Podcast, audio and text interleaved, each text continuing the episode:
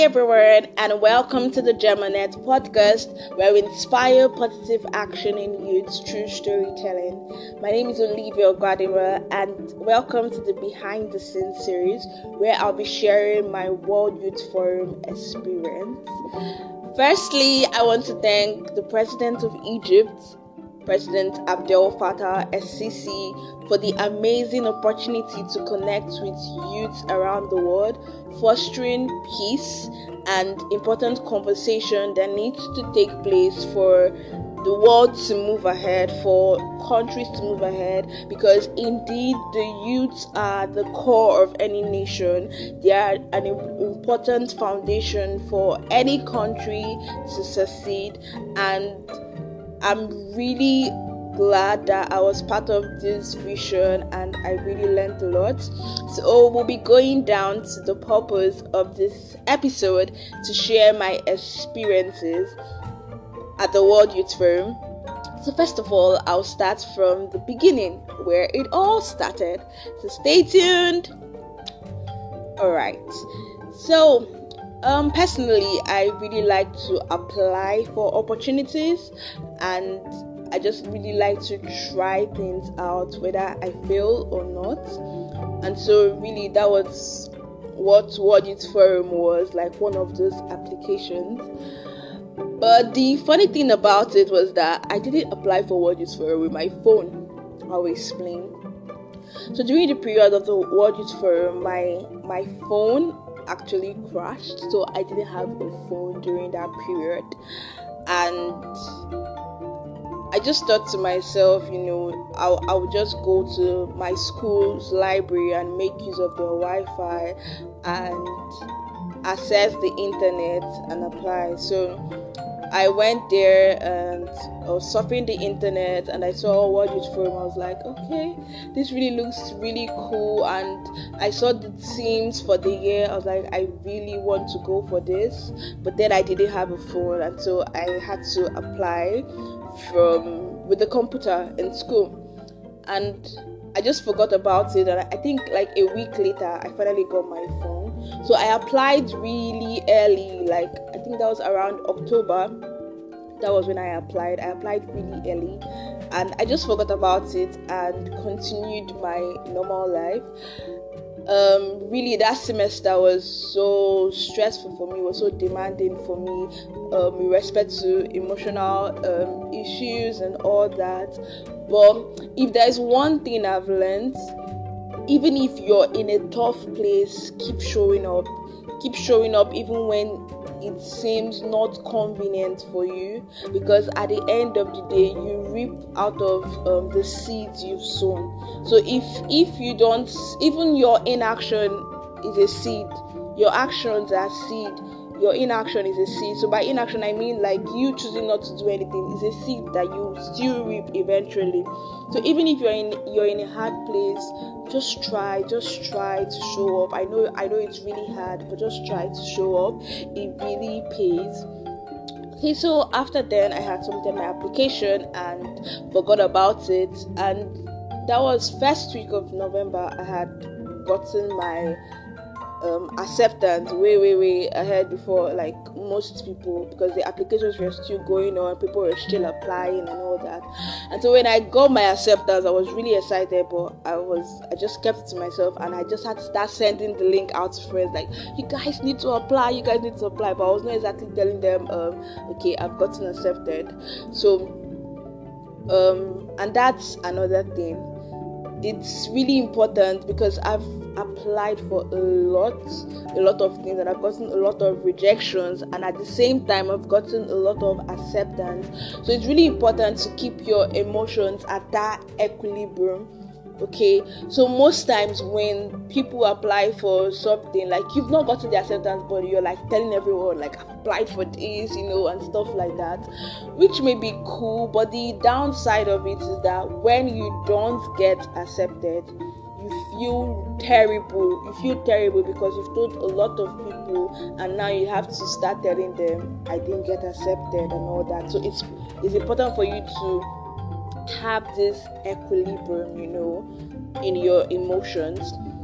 And so after applying and I got my acceptance, I had to start preparing because I was supposed to travel by December, so I had to rush up with my exams. And at that period, I had to organize, co-organize the Hult Prize event on campus. So it was a lot of things going on at the same time, and yeah, in my trailer, I talked about how it was difficult, like reaching out to people from my country that had gone before, but I was finally able to reach out to someone. And I realized that for me to apply for the Egyptian um, um, visa, I had to go to the embassy in Abuja and submit my application like physically. So there was no means of me to submit online. So I had to travel like nine hours plus back and front, like with traffic and all, to you know submit my application, which was really stressful. And I really hope that um, the embassy like tries to you know work on that maybe provide an online application that we could work with to reduce the stress of traveling you know hours on the road so my stay in Abuja was really interesting and all. So I, you know, went to Abuja, submitted it, and I really came back because I still had schoolwork and other things to finish up. And um, yeah, so after that, I started preparing for my journey. Um, thankfully, I had read um, Go Global with Opportunities by Grace Ihejiamaizu. Like that book was amazing. The book really helped me during that period. I had bought it for 3000 naira. Yeah. And that was like my last money then, but I was like, you know what? I really need to buy this book. I really need to read this book. Um, I've been trying to assess global opportunities for a while, but maybe there was something I wasn't doing right and I needed to learn from the best. And so that's another thing. You have to be ready to pay for value.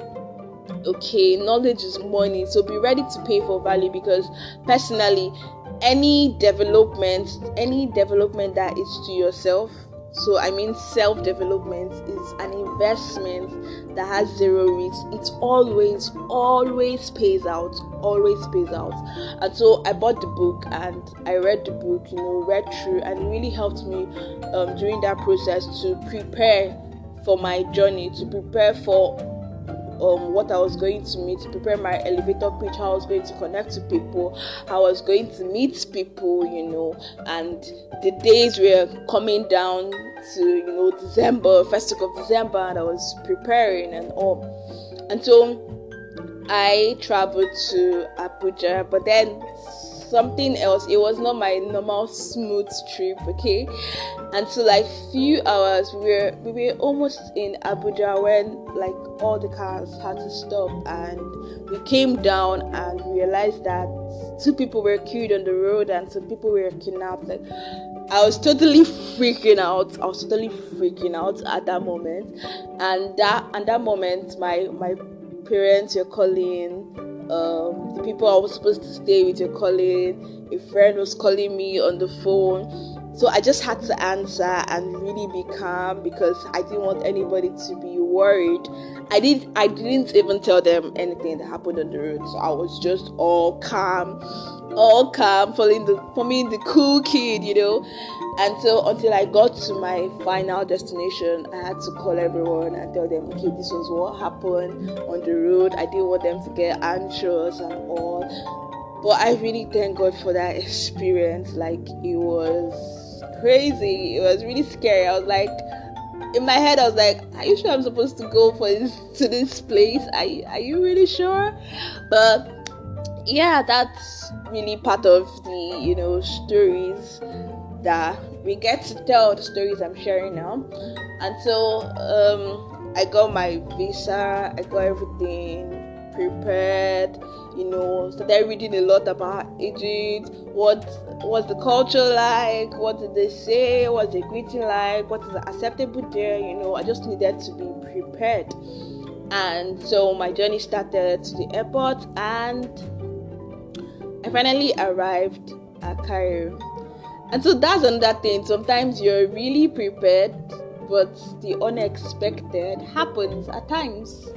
So we got to the airport with other Nigerians, and you know, we we're all connecting and stuff like that. We got to meet people from different places. But then on getting to the airport, I realized that I was the only Nigerian that my flight was going to leave the next morning. The rest were all going going to Sharm el Sheikh that that night, but I had to wait the next morning, which was terrible for me because, like, imagine a place where um, they speak a different language and you know you've never really been there and you have to stay at the airport for hours till the next morning so it wasn't funny at all.